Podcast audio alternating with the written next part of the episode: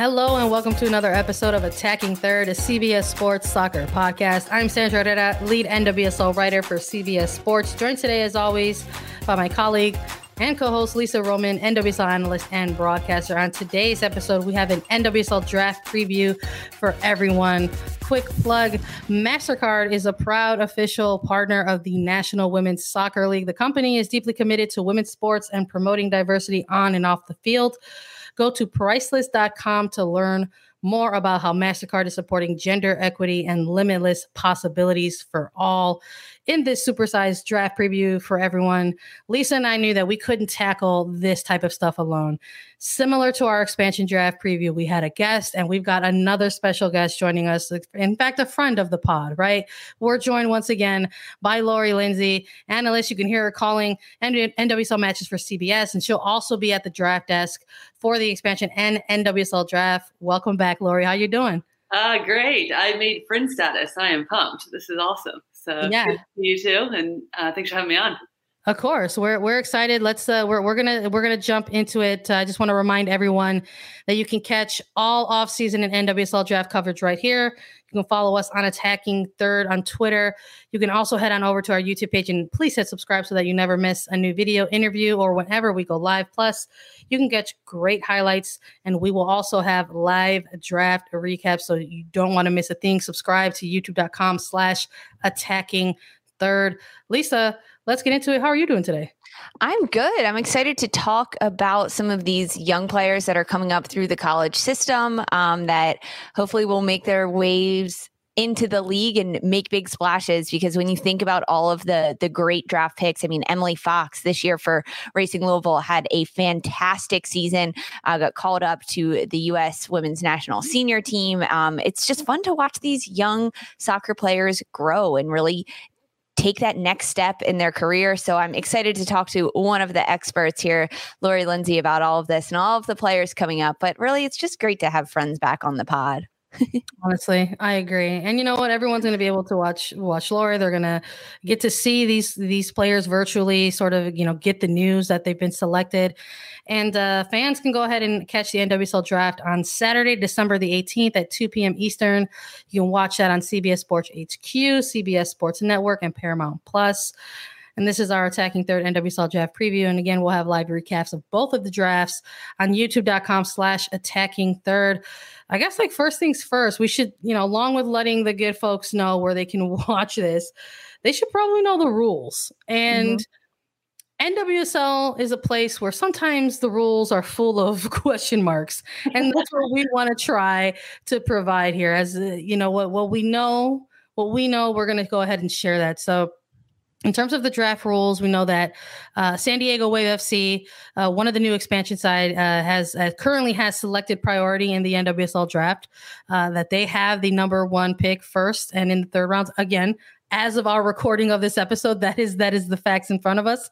Uh, Angel City, the other expansion side, will have pick number one in the second and fourth rounds. There's going to be a total of four rounds with 12 picks uh, one, three, and four, 14 picks in the second round. There's actually going to be 50 picks overall because in between those rounds, uh, the two expansion sides will have an extra draft pick as well.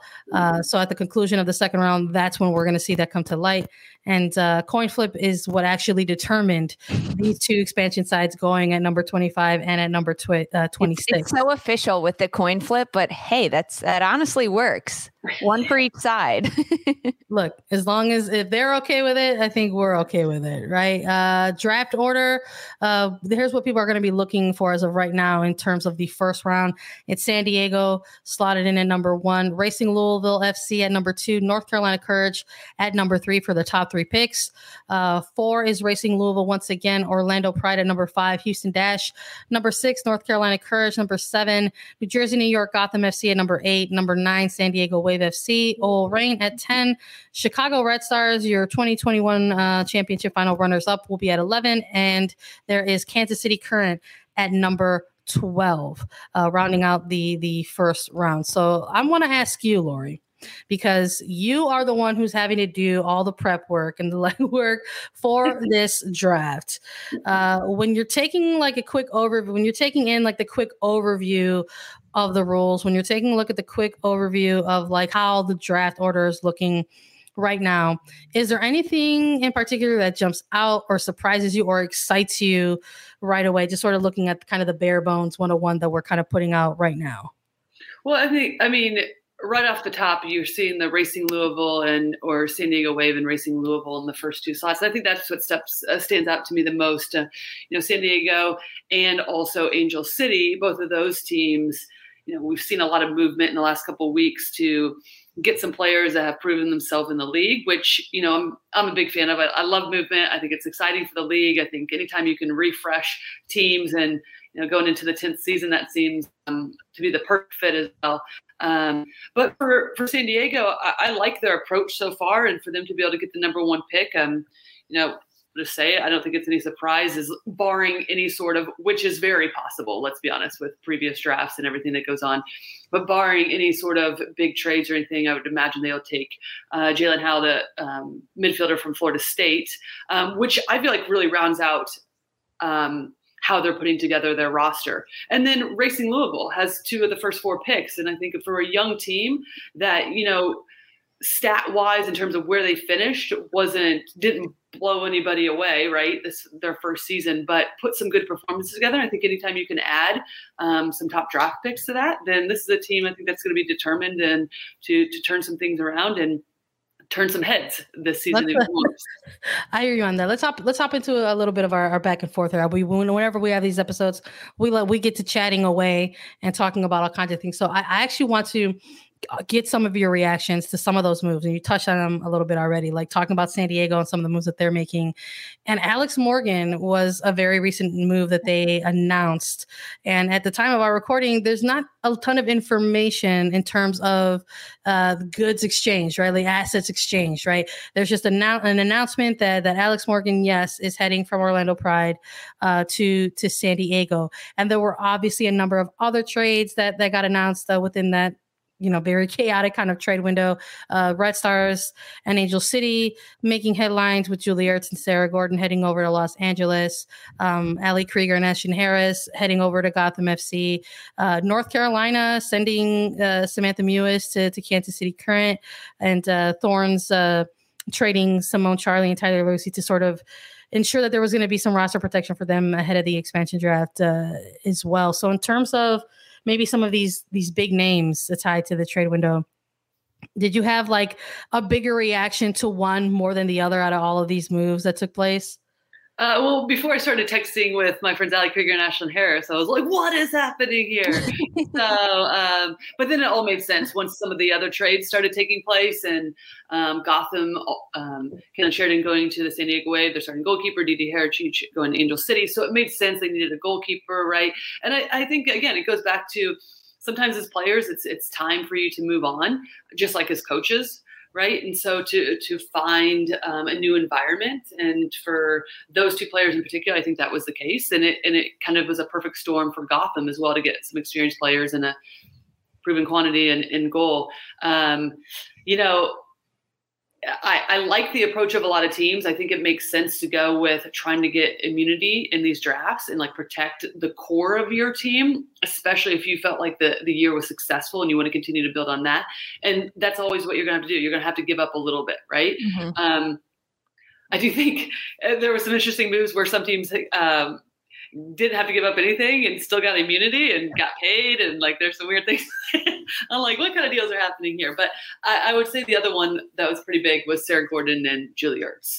Um, but huge credit to sarah gordon because i mean what she's done over her career and uh, she deserves that right? She deserves the ability to say yes to that or no really. And um, so you know those two two big moves i think big pickups for for Angel City, and we'll see what goes on with Chicago. Still keeping a lot of the team intact, but those are two big players that um, have been mainstays for them outside of Ertz being injured, obviously this past season. But Lori, I can't agree with you more. There were so many times I was like reading the fine print of these trades, being like, "Is this all you you got in return?" But hey, I think expansion draft protection was a hot commodity throughout mm-hmm. this NWSL offseason and and all of the different trades that happen. I mean, Sandra and I have dove into it a number of times, but not just uh, with players and with teams and trades and, and coaches being announced, but this NWSL draft that is scheduled for Saturday was originally supposed to be in person in LA along with the expansion draft. And then honestly, last minute, it got changed to be virtual. And I know we we talked with Marissa Pilla about this a little bit and like the changing of flights and and now you're changing location because the draft is virtual. But for you as someone that is an analyst heading into this draft and and you've been an analyst at drafts in person and also virtually last year in 2020. Does your prep change and, and how much of a curveball did, was that thrown to you when the draft got moved from being in person to virtual? Yeah, no, I mean, my prep doesn't change at all. Um, it's always fun to be in person, just like the same as, as calling games um, at the stadium, right? Instead of doing it virtual, which we had to do some during COVID. Um, and, you know, honestly, I think it makes the most sense in the end to make sure that everyone's safe and, um, you know, cut down on some travel. But you know, I think anytime you have two, a couple expansion teams coming in, and then also a, a college draft, and we were bundling those together, it, uh, it is always a bummer though, because you want to be around there. You want to feel the energy of the two expansion teams and their front office and how excited they are. You can have um, players live um, there, so there's a different energy that you get. Um, but at the end of the day, I mean, the prep stays. Uh, it's still these players. Um, exciting for them in terms of their future and uh, and and that shouldn't that shouldn't change right i think because we need to keep what's most important which is teams picking up um, great young talent that are going to strive to to play at the next level and the expansion draft um, well, well, we'll see, right? that'll be interesting. There's a few names on there that I'd be like, I'm, I'm taking that person. Um, but I've seen weirder things, so who knows who will be left on the table or not. All right, all right. Speaking of weird things, look, San Diego and Angel City, they flipped the coin for the first pick in the expansion draft and then the NWSL draft. And San Diego won the coin flip and they chose in the first round. Uh, and they're going to choose in the first round in the NWSL draft and that deferred to Angel City for them to have the first pick in the expansion draft. So when it comes to the weird things, what are your thoughts on this? Like the type of coin flip that it is, uh, and if you were like, if you're going to be rocking the GM cap for us for for this question, if you're the one having to make that decision for the coin flip, do you go the route of expansion draft first, or do you go the route of NWSL draft? Great question. And typically, I would 100% go expansion draft, right? Well, I guess 100% is a little extreme because I'm going to say no to this. but and think, typically, um, and typically is such a qualifying word because nothing is typical this year. yeah, exactly. Um, you know, I think even with two teams coming in, I think, it, and we can get into this uh, later on in this episode as well. But I, the landscape is changing so much, and it's becoming increasingly more difficult for these players to come in from the college level and make a, a, huge impact, right? Consistently get a starting position. Now, I'm not saying not anybody, right? We, as we mentioned, Trinity Rodman was lights out, one of the best forwards, if not the best forward in the league.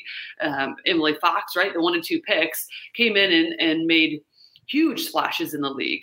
Um, however, I think when you look at there's going to be 50 picks, that's difficult, right, for those players to come in and, and consistently be able to perform it and start. So I would typically go the route of yes, get the expansion draft, go get the number one so that you can pick players that you know have proven themselves. Because there's always going to be players that have done well that are going to be available because you can't protect everybody.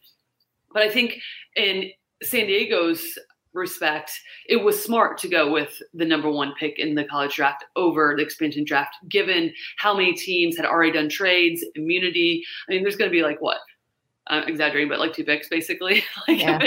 like one pick an hour, right? And then okay, call it quits. So I think it, again, as you mentioned, nothing has been typical this year. There's been a lot of movement, and so San Diego has to go with what they feel. I think um, they know, and you know, as we alluded to earlier, I would imagine it would be Jaelin Howell. And this is a young mm-hmm. player that has gotten some caps with the national team. I think the college game was almost been too easy for her the last couple seasons and has a huge upside. And if you're looking for a player of her caliber in that position, then hell yeah, you go for it, right? And then you set yourself up um, to be able to have some picks for um, the future as well, I should say. I want to know what kind of coin it is. Like, is it like a quarter? is it like a silver, like dollar piece? You yeah, know, it's like, a silver dollar. Let's is it okay? I was gonna say like. Have you seen like the coin flips online? Is it that? Like that's so lame. Come who's on, got the intel? room. Flip like, a real coin.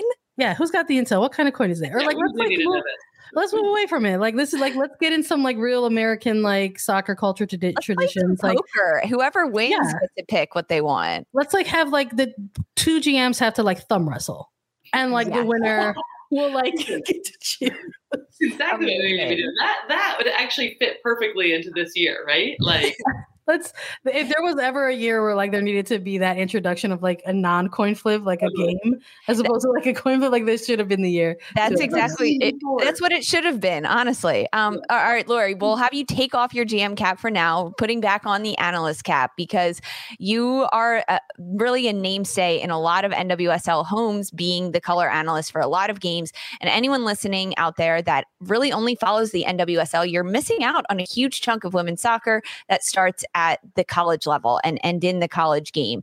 Um, and, and Lori, you call NCAA Division One soccer games in the SEC and the ACC where you are watching and analyzing and, and really evaluating top level college talent throughout the entire season and and we know how those regular season games and then into conference games can really change as players head into their final season um, and also with covid years lots of things are changing but for you as an analyst that does call NCAA Division One games, and, and you get a, a, sneak peek at a lot of these players that register for the NWSL draft, does does the prep help you uh, when you call those college games? Uh, are you keyed in a little bit on on what players should, and then when you see the final registered player list, are you like, wow, where is this player? I thought they did fantastic this year. Yeah, um, it, it, certainly does help um, in a in a massive way. Um, being able to see some of these players um, over the last few seasons, especially in college, and then um, yeah, I think you know in general is has this been a little bit of a, a weird uh, draft period for sure right? Because, given just exactly what you said, because, and I think it will be maybe for the next couple years until it kind of dwindles out that like, or the cutoff period of there's not going to be an additional COVID year for for the a certain class, right? And so, yeah, I mean, I think that's the beauty of it for these players to decide whether or not they're going to stay in, whether they're going to. Um, to, to take their additional COVID year or, or come out early.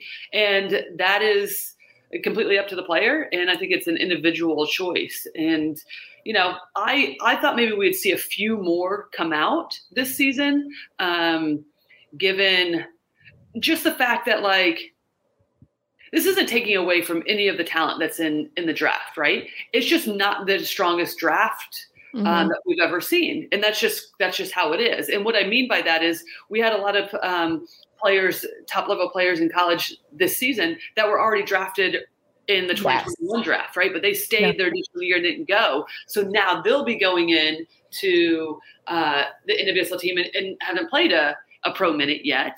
And then you have this class where there's some people um, or some players that we thought maybe would come out, but decided to stay. So it's just it's a it's a smaller pool of I think some of the top players that we would have expected to to see. Um, when when when you're doing your preparation, did that stuff like have to like come into play? I mean, it had to like compared to other drafts that maybe you've had to prepare for, like keeping in the back of your mind, like, well, a ton of these players are who are eligible, right, or would or would have been eligible, like actually got selected. Yeah, and, and and I, I, really enjoy this conversation um, or this part of it too because I think it, it is interesting because we are at a, a pivotal point where there I think there's going to have to start to be better communication between the pro coaches and the college coaches. Now that's not to say that there's not that happening and I think for sure that is happening in terms of identifying players. But I think a real clear understanding of what it means in like kind of the next couple of years because no is everyone that's playing college soccer at the division one level or even in, in some of the lower divisions are they wanting to go pro no we don't need to pretend that that's the case but there's a lot that do right and to navigate and when is going to be your best opportunity to get picked is going to continue to have to be a conversation going forward, especially with the limited roster spots. It's only 12 teams right now, right? And we expect more to come in eventually. But that's not very much when you think about how many college soccer players are, there's not a ton of opportunity for for them to find a roster spot, right? So do you play in NWSL, do you go overseas? So I think that conversation have to come in because to your point, this would have been a great year for some of those players to come out to ensure getting drafted to get themselves even a better look to get a year underneath their belt, right? Before maybe a potential tougher class comes in next year that's even more um, saturated with talent because of just the overflow of the, the COVID year.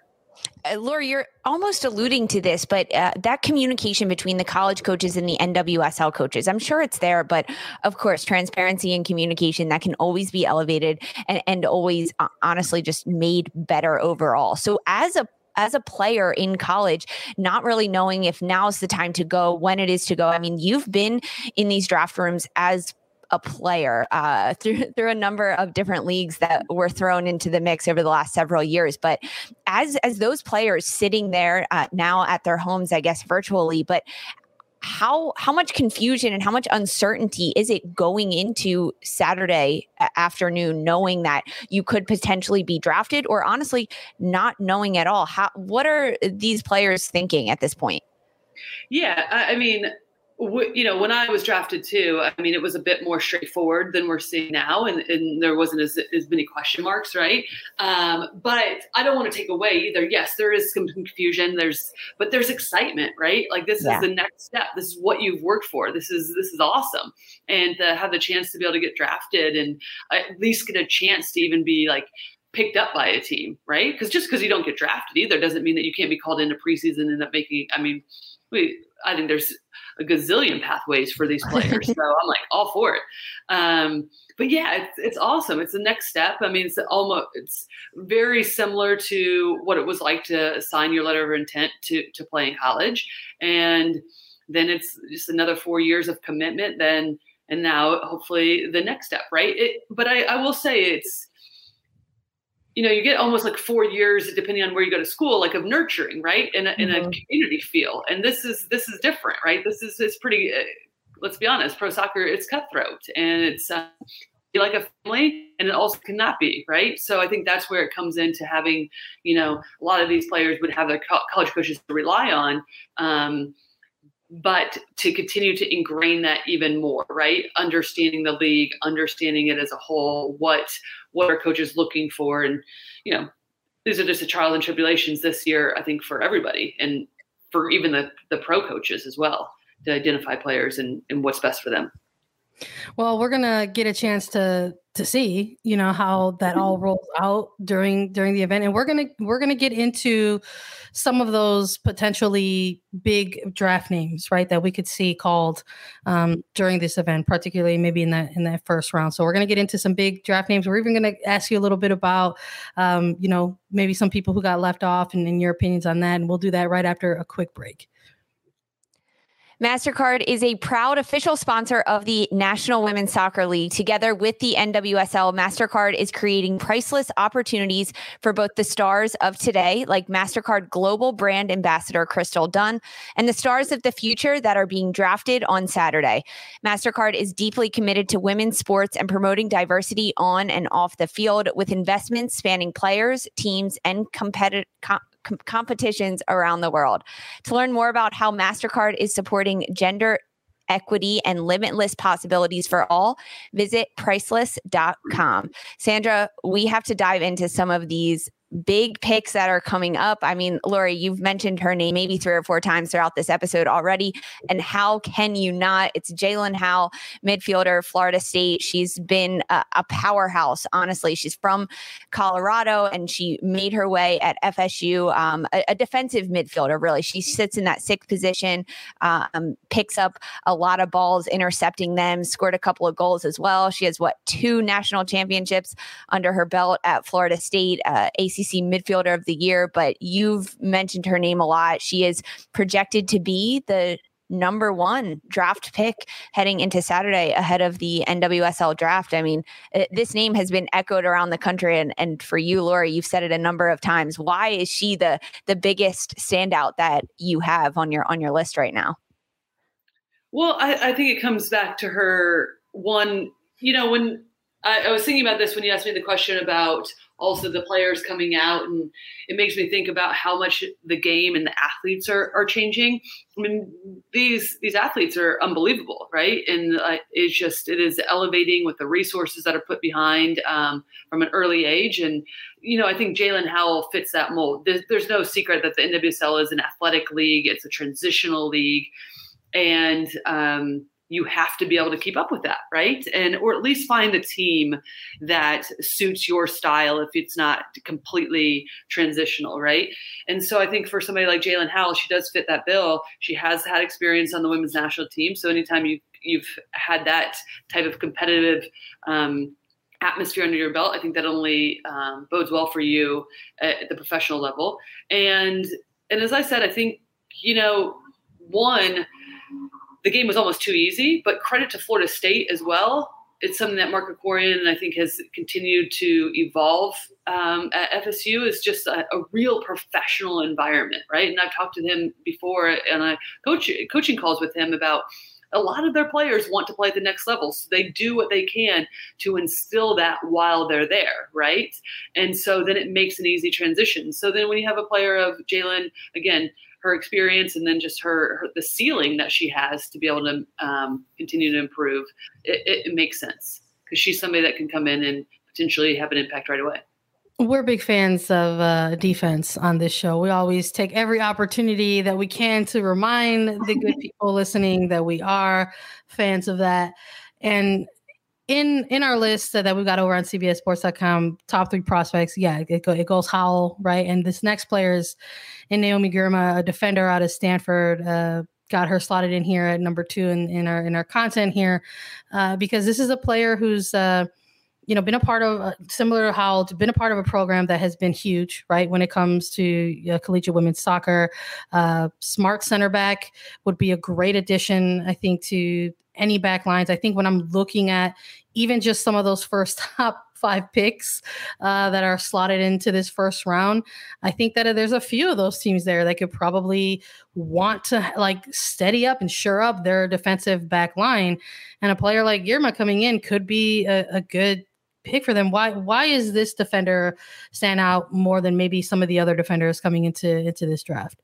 Yeah, I think it's um, she certainly is a playmaking um, center back, right? And somebody that also has had experience um, with youth national teams, and somebody that I, I, think could have come out last year, right? But then end up having a, a, a knee injury.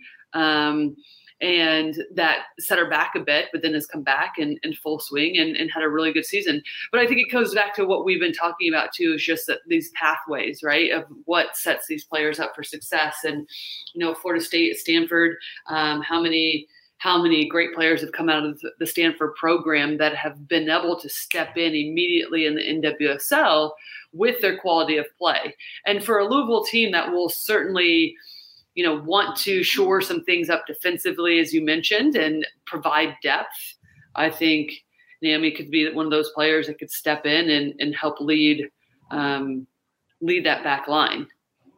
I think you have to really look at players like that because depth at the defensive position is something that's really needed. I mean, even when you look at a team like uh, Chicago, they had a lot of injuries this year that took out starting goalkeeper, starting uh, six and Julie Ertz. So th- to have depth in that position, uh, these NWSL coaches really need to be looking at that when when you take a look at these college prospects coming into this draft on Saturday.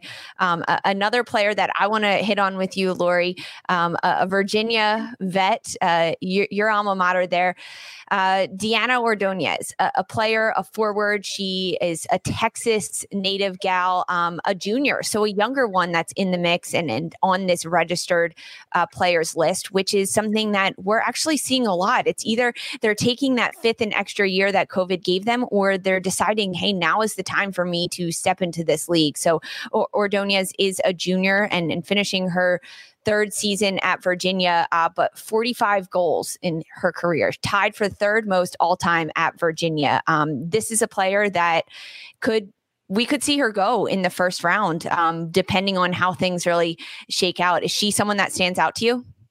Oh yes, certainly. I mean, just uh, the ability to be able to score goals, and I think this is she's a prime example too of kind of what we've been talking about, which is a player that um, you know just take a look at her career and how well she's done at Virginia. Could she stay in and you know get more minutes, continue to develop at Virginia under Steve Swanson? One hundred percent, and that wouldn't be a I don't think a, a wrong decision either. But does it feel like a point in time in her career right now where it's like, hey, listen, that next class next year is is going to be even tougher, right? So mm-hmm. I come out now, get a year underneath my belt in a comp- in a different environment than what Virginia would give me. That's going to stretch me in a different way, which I do believe after seeing Ordonez last few seasons is ready for, right? And she has. Um, know, I think she like gives a ton of credit for her defensive abilities that she does uh, that she provides on the front line, but just a knack for a goal is no doubt. Is there a few things that she needs to get better at? Her movement in the box, right? I think can still continue to be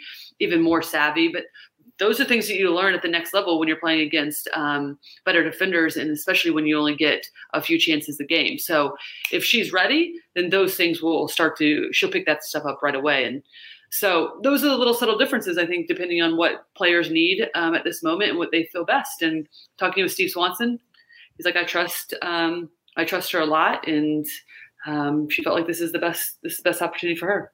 I think we're going to start maybe seeing more of that a little bit as as this event kind of it went from being like the NWSL college draft, right? To mm-hmm. now it's just the NWSL draft. The the player pool has expanded officially now already for the last two events.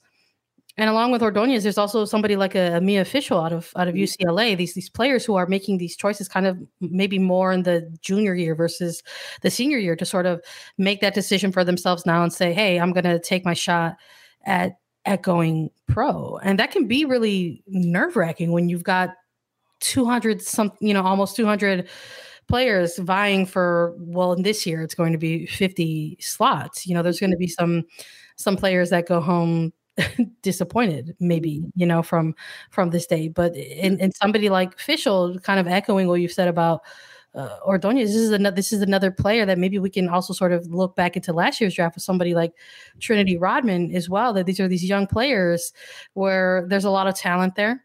They've got a lot of experience uh, uh, in the collegiate level, but also the uh, U.S. youth national teams. And how is that going to translate into the pro level? And like thinking into last year with somebody like Rodman, who was sort of yes targeted as as a top prospect and a top talent, but there was sort of this narrative that she was going to need some time and, and need some development. And then she went out there and did what she did in her rookie year and got rookie of the year honors and a championship to boot right at the end of it. So are we looking at players like like Fishel and Ordonez possibly like in a similar lens where it's like, yeah, m- maybe they might need, you know, some time but there's also that high risk, high high reward, that, that high gamble, high reward. Like if you're a team that those are players that maybe you want to take at that early slot to sort of say like this, this the payoff from this player could probably, you know, be be tenfold. Yeah, yeah, I I totally think that this is that is the possibility, and I think there's a few factors too. I think it one depends on what team you're on, right? And I, I, even with Trinity Rodman, I mean, she was fantastic from the beginning. But I think even the subtle changes in what the Washington Spirit and how they started to play towards the end of the season, having the ability to not only keep possession but be a bit more direct, play right into the hands of Trinity Rodman, right? So not only does she have some of that. Um, those months early on where she was very good and threatening. Let's not not taking anything away from that because her first NWSL goal was amazing, and I could watch that over and over. But um, you know, there's I think it depends for some of these players what team they're on and what are the needs, right, of the of the team, um, because you know, Washington could love Ordonez let's say, and let's say they had even more attackers than they do, she might not find her spot. But I think the flip side of that too is they might grab her because they're like, hell yeah, we could use her. And we can also finally, which is, I uh, fully believe this, this is the other part, um, but I've also heard a number of coaches talk about this as well. We're finally at a stage in with this league too, with the length of the season, that you can develop players now. Before it was like, oh goodness, we really got to bring players in that have to be able to make an impact. Plus, the season was so short that you're like, there's no time to develop. You're either on board and you can have an impact, or you don't, right? And now you can. And now it can be one or the other, or if they need a little bit more time, there's ability to be able to develop these players. So I think it's a little bit of twofold depending on where these players. But certainly, I think there's always surprises, and it really you don't know until you're in the environment. I mean, surprises you're talking about these these are kind of our top four players that we hit on. Um, I want to hit on some more, just a little bit of personal because I'm a former Big East player, so I have to give some love to some of the Big East players that have registered their names. There's a three Georgetown players that um, have thrown their names into the hat. So these are kind of like my wild card players that I'm keeping an eye on this week, just because I, I know them. Um, the first one that I have coming out of this is Sydney Cummings She's a local girl for me from where I'm from in Philly. So she's from Jersey. She played for FC Copa, which is a club I know very well. But Sydney Cummings, defender, out of Georgetown. Uh, she probably won't be in the first round pick. I mean, I don't know, Lori, you tell me you're you're more in on that, but um, this is a player, Sydney Cummings, that's really talented. She's very decorated central defender. She spent three years at Brown in the Ivy League and then transferred to the Big East um, and played her graduate year at Georgetown. She was the Big East Defensive Player of the Year. She's just one of those central defenders, center backs that can add depth for a team. She's a, a big player with great vision of the field and, and she can find those slip passes, get them through. Um, a, a, few other Georgetown players that are out there that I want to touch on. Daisy Cleverley, she's one, a midfielder that New Zealand international. She was in Tokyo at the Olympics. So she has that level where she can step it up and, and really take it to the next level at the international level, playing for New Zealand. And then Kellyanne Livingstone, she is uh, another defender for Georgetown. Um, so I just have to hit on some of the Big East teams and the players that I'm keeping an eye on. Lori, for you, is there anyone else that we didn't touch on that you are really keyed in on heading into this this draft on Saturday that um maybe might might not go first round, but players you're just keyed in on to see where they go? Ooh, goodness. You know, who do you think is a sleeper pick? Yeah. good one. Hold on. I'm trying to pull up the list now because I know it's like super long. Let me see. Um, Sandra, do you have any while we kind of uh, throw this ball around? I know I think I you, I think you mentioned like picks. I love that you mentioned like the uh, the international status, you know, some of these players because I, that was something that stuck out to me. There was actually the thing that stood out to me was that there was actually um, like a few uh, like a handful of Brazilians, you know, on on this list uh, as well. Where I was kind of like, okay, I'm like this is this is intriguing. But like the other thing that also like really kind of stood out to me, maybe this is maybe transitioning us a little bit, but was also like maybe the lack of like some of the players that I was surprised to not see on this list uh, because obviously leading up to to this event we do things like you know mock drafts and like who we think is to you know who like who do we think are to be these top prospects right before this like official list drops um, but that was something that I think we all kind of noticed that there were actually missing names that we were kind of surprised to not see there. That there, the fact that there weren't, um, you know, a ton of like BYU players who had registered for this draft, and they were the runners up in the in the College Cup uh, against Florida State. Uh, a player like Cameron Tucker, uh, a player like Penelope uh, Hocking out of uh, Southern California was was a player that was sort of being, um, whose name was sort of being put put out there as as potentially uh, a forward who could go in the first round or early second round, and that name not end up uh, not being registered for the list uh, either. But I think maybe, Laura, you can expand on that a little bit more, and that you've been alluding to it a little bit uh, on on the episode already, and that maybe there's there's just it's not the same type of perspective uh, of the draft and of the league where it's like maybe there's not one singular path right, to follow or find your way onto an NWSL club anymore. Yeah, well, I'll go my sleepers real quick. Um, Athena Kuhn, she plays for LSU. I caught a lot of their games. I really liked their team a lot. They were six at one point in time in the country early on, and then you know they they lost their way a little bit. But I they have some really good talent, and she's a a, a midfielder, kind of withdrawn forward. Um, so I'll be curious to see um, if she gets picked up. It might not be till the later rounds, but she has some skill that I really like. She's crafty in some areas and be one of those players. She'd have to find herself on a, a team that would allow for that. Um, so I'll be curious about her. And then Sammi Fisher from Notre Dame. I really like her. She's a midfielder, more of attacking midfielder that I think could. Um, did you say her? No. Okay. I was like, am I losing my mind? um, yeah, I think she could be good um, as well. So we'll, I'll I'll be curious to see where these if they get picked up. I think Sammi Fisher for certainly will. Um, Athena Kuhn, um, we'll see. But I'd be pumped for for both of those players. And to your point, Sandra, yeah, I mean that's the beauty and also a little bit of the curse because it's not so straightforward anymore, right? It's it's like um, it's not like hey, you entered the draft and then you hope you get drafted and then all right, woohoo, party time, or not, and then you go try out for a team. With the game growing so much, it's listen, there's so many different paths, and that might include you know deciding when you're going to come out. Are you going to come out early? Uh, some of the players that i saw this year there's uh, maybe two or three that i said could come out right now one was a freshman and wow. now that might seem like a little bit too extreme um, and i don't think that's that's for everybody but i also think and when i say too extreme maybe for that player is what I mean. Like that might feel like very scary. And like I just got to college. What do you mean I should be going? so um, for me, I'm like, no, get on out of here. Let's go. Let's get to get get going. We're gonna uh, throw you in the fire. See what you can do. Yeah, exactly. um, and then on, honestly, it's it's tough. Um, but we might see players go overseas, and that's okay mm-hmm. as well right? Because there's always going to be movement. There's always going to be flow. There's this is no doubt, in my opinion, the best um, and most competitive league in the world. Um, do we need to clean things up and um, transparency, as we all alluded to, and have some different things moving and a bit smoother? 100 percent, and no doubt. But it's so competitive. It's tough. So you might have some players that go overseas as well. So there's going to be a lot of different looks, and um, and that's exciting for the game.